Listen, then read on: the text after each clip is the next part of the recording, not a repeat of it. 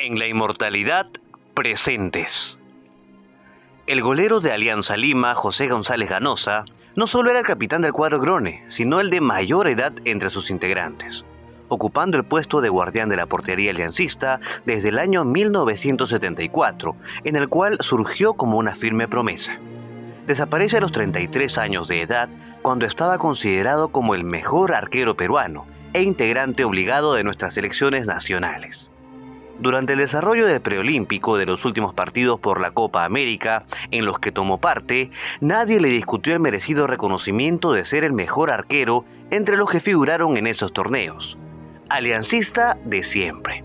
Tenía casi 15 años defendiendo la blanquiazul. Deja viuda y tres hijas. De la, al parecer, inagotable cantera de Alianza Lima, surgió también César Susoni. Su puesto en la cancha era de defensa, desempeñándose con igual efectividad tanto a la derecha como a la izquierda. Sumamente joven, 21 años, había sido recientemente promocionado de las divisiones inferiores del club íntimo, teniendo ya en su haber una Copa Libertadores y la convocatoria a una preselección nacional. Se le reconocía un gran empeño en el campo, y era difícil sobrepasarlo. Su desaparición deja huérfanos a dos menores, una parejita, que en la última Navidad deben haber extrañado su presencia. Tomás Farfán, el popular Pechito. Tenía ya algo así como ocho años en los gramados e inspiraba respeto por su juego fuerte y a veces hasta rudo, y bien plantado en la saga del equipo tenía en su historial haber formado en dos selecciones nacionales en la que su experiencia representó un efectivo aporte. Deja un hijo, su chochera, por quien se prodigaba.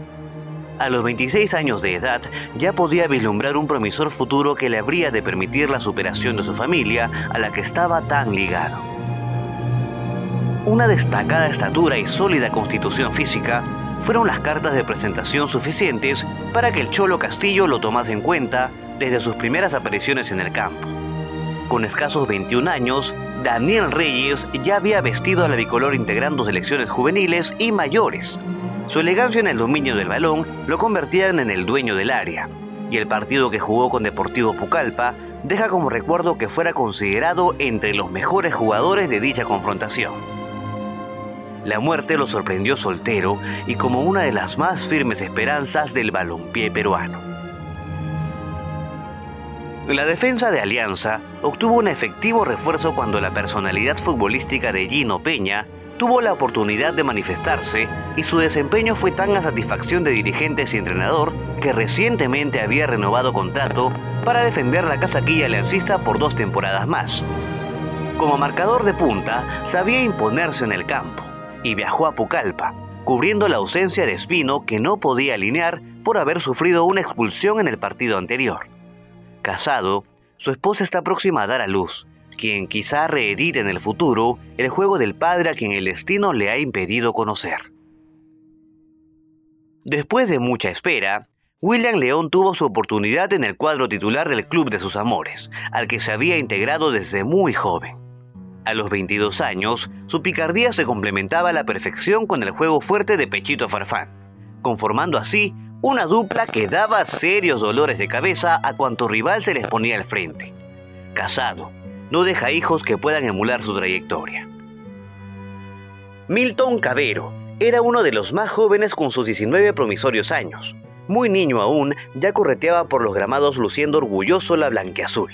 Y esa experiencia tan temprana, conjuntamente con la lograda en los infaltables partidos callejeros, hizo del volante Grone un elemento con excelente visión del gol y generador de constantes situaciones de peligro para las vallas rivales.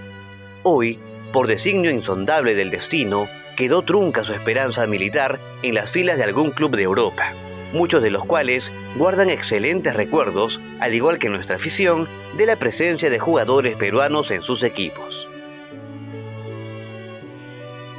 En toda agrupación humana, siempre se dan casos de aquellos que se ha dado en denominar los hombres orquesta. Tal fue si no el caso de José Casanova, a quien público recordará siempre como volante, valla de contención, conductor en el campo, zaguero central que siempre generaba situaciones de emoción, hasta arquero de emergencia si tal era la necesidad del momento. Surgido de las divisiones inferiores de los íntimos victorianos, a sus 23 años ya tenía en su currículum haber formado parte de selecciones juveniles y mayores. Su ausencia deja un espacio muy difícil de llenar. ¿Quién hubiera podido susurrar al oído de Carlos Bustamante la trascendencia que la fatalidad habría de otorgar al gol que le marcara al Deportivo Pucallpa aquel infausto 8 de diciembre? El último gol del equipo titular de Alianza Lima el tanto que los colocaba en la primera ubicación del descentralizado. La conquista con la cual subirían a la gloria, aureliados con los laureles del triunfo. Única forma como los morenos, de haberlo sabido, aceptarían la inmortalidad y la devoción eterna de todo un pueblo. Pero los 21 años de Carlos y las edades de sus compañeros, por suerte para ellos, no podían imaginar que el despliegue de fuerza, juventud y guapesa, demostrados en el estadio Pucalpino, eran las posteras páginas que escribían en el libro de sus prometedoras vidas. Bustamante, el creador de ataques generadores de gol, imprevisible en sus rápidos movimientos por el todo el terreno, hombre gol, él mismo, había ganado por derecho propio integrar una selección peruana que ahora jugará en el cielo. No importa haber nacido en Lima, si se es chalaco. Esta frase, regionalistamente jocosa, pudo haber sido pronunciada en alguna oportunidad por Johnny Watson. En efecto, fue el Sport Boys quien lo vio nacer al quehacer futbolístico, y las características de su juego agresivo y atrevido captó la atención de la dirigencia aliancista y la del propio Marcos Calderón, razón por la que fue tentado convenientemente, y su muerte lo sorprende defendiendo a la Alianza Lima por segunda temporada consecutiva. Como puntero derecho y centro delantero, supo dictar cátedra cuando la inspiración y la pujanza de sus 25 años estaban a punto. Por eso, los íntimos veían en Johnny a su hombre gol. Si es triste reseñar en estas líneas la sucinta trayectoria de los desaparecidos en el trágico accidente del Fokker, la pluma se hace reacia a seguir cuando se debe registrar. Braulio Tejada, 17 años. No solo una esperanza de alianza, sino del Perú como goleador para sus selecciones nacionales en el puesto de puntero derecho. Fue mucho lo que hizo, pero es nada comparado a lo que se esperaba de una promesa realizada como él. Esto resume lo que, con hondo sentimiento, podemos decir del Benjamín del equipo desaparecido. Poco quizá, pero suficiente. No muy alejado del anterior, cronológicamente hablando rememoramos los 18 años de Luis Escobar que con toda justicia fuera considerado por la prensa especializada como la más grande revelación futbolística peruana de los últimos tiempos. Su indudable prestigio, probado en todas las canchas que pisó, lo hizo anecdóticamente vestir casi en forma simultánea casaquillas infantiles, juveniles y mayores, tanto como puntero izquierdo, así como con la responsabilidad asumida por su estilo de juego de armador de equipo, la figura de Lucho Escobar no podía pasar desapercibida para cualquier mediano aficionado al fútbol espectáculo. También de extracción netamente aliancista, su pérdida nos hace llorar al potrillo, a quien el destino le negó la pista que él afanosamente quería correr. No obstante, quedan en el recuerdo los aprontes suficientes como para valorar lo que se ha perdido. Ignacio Garretón. A sus 19 años, era una firme esperanza para el fútbol nacional. No hace mucho promovido viajó a Pucallpa como suplente, en mucho como premio y reconocimiento a su desempeño en las divisiones inferiores del cuadro íntimo. El cholo Rafael Castillo no escatimaba calificativos cuando se refería a este juvenil que tenía, y lo había demostrado, condiciones suficientes no solamente para integrar el plantel titular de los Grones, sino la propia selección nacional. Solo el destino podía discutírselo en misericordiamente lo hizo. Poco antes del viaje a Pucallpa, los amigos y compañeros del equipo de Aldo Chamochumbi se reunieron para festejar los 20 años de quien habría de acompañarlos a jugar el último clásico u alianza entre titulares. Empeñoso como pocos, Chamochumbi alineaba muchas veces con los titulares a pesar de integrar el equipo juvenil Grone. Sus condiciones y la profesada fe aliancista de la que hacía gala le permitieron llegar recientemente al equipo titular de Alianza sin imaginar que con ellos alcanzaría la inmortalidad. Dicen que cada hombre tiene su sitio y su lugar. Esto viene al recuerdo cuando se rememora la trayectoria opaca de Alfredo Tomasini en las filas del Sporting Cristal y la indudable brillantez que registra su paso por el equipo aliancista Tampoco en la U tuvo la oportunidad o las circunstancias deportivas como para hacer alarde de todo lo que brindó en las filas victorianas. La prensa y la afición no escatimaron calificativos para alentar a quien, no obstante, ser contratación reciente de los íntimos, se estaba convirtiendo por mérito propio en la esperanza de gol de Alianza. El lunar blanco del conjunto Grone, el rodillo blanco. Lamentablemente, se acabó con toda su fuerza y pujanza, dejando, a juzgar por las informaciones que se tienen hasta el momento, una lección de coraje que justifican ampliamente las esperanzas que se habían depositado en él.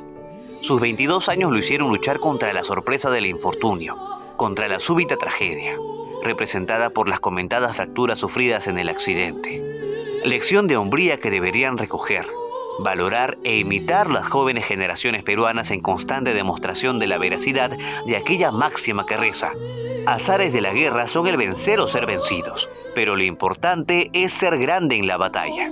Y Tomasini lo ha sido. Sus briosos 22 años no podían aceptar y no aceptaron un designio inapelable. Su sana juventud luchó, ayudado por el piloto, no solo quizá por el primario instinto de supervivencia, sino por algo más trascendente. Así como dejó lecciones en la cancha, quiso dejar una enseñanza mucho más importante para la juventud, que compartía con él ilusiones y esperanzas. Nadie puede saber hasta dónde es capaz de llegar en tanto no procura intentarlo. Resultados al margen. Creemos que no hay más que decir al respecto. Un ilustre peruano, inquilino como los aliancistas desaparecidos de las imperecederas efemérides nacionales, escribió una obra cuyo título es aplicable en las actuales circunstancias. En verdad, hoy el mundo es ancho y ajeno, para el equipo titular de Alianza Lima. Están como parte del plan divino que formamos todos y cada uno de nosotros, cerrando un capítulo de la historia del Perú y cerrándolo con clase, como ganadores, sin excepción alguna. Entrenador, árbitros, jugadores, hinchas, tripulantes y el piloto de la fatídica aeronave nos han dicho algo después de el trágico acontecimiento, y su mensaje ha sido escuchado por muchos. Agustín Merino, el nene Cubillas, Navarro, los hermanos La Rosa, Cueto, los hinchas, la afición, los hermanos chilenos que visten la blanqueazul y la inconmensurable afición futbolística peruana, que colores y preferencias aparte, vestimos hoy todos la gloriosa casaquilla de Alianza Lima para decir al mundo, presente, presente hoy y siempre en el deporte, presente hoy y siempre en el recuerdo, presente hoy y siempre porque el futuro es de quienes, sin olvidar tragedias y dolores que unifican a los pueblos, saben ponerse de pie, enjugando las herantes heridas para seguir por el camino que conduzca a procurar mayores lauros a la patria. Y en ello estaremos siempre los peruanos. La nobleza obliga.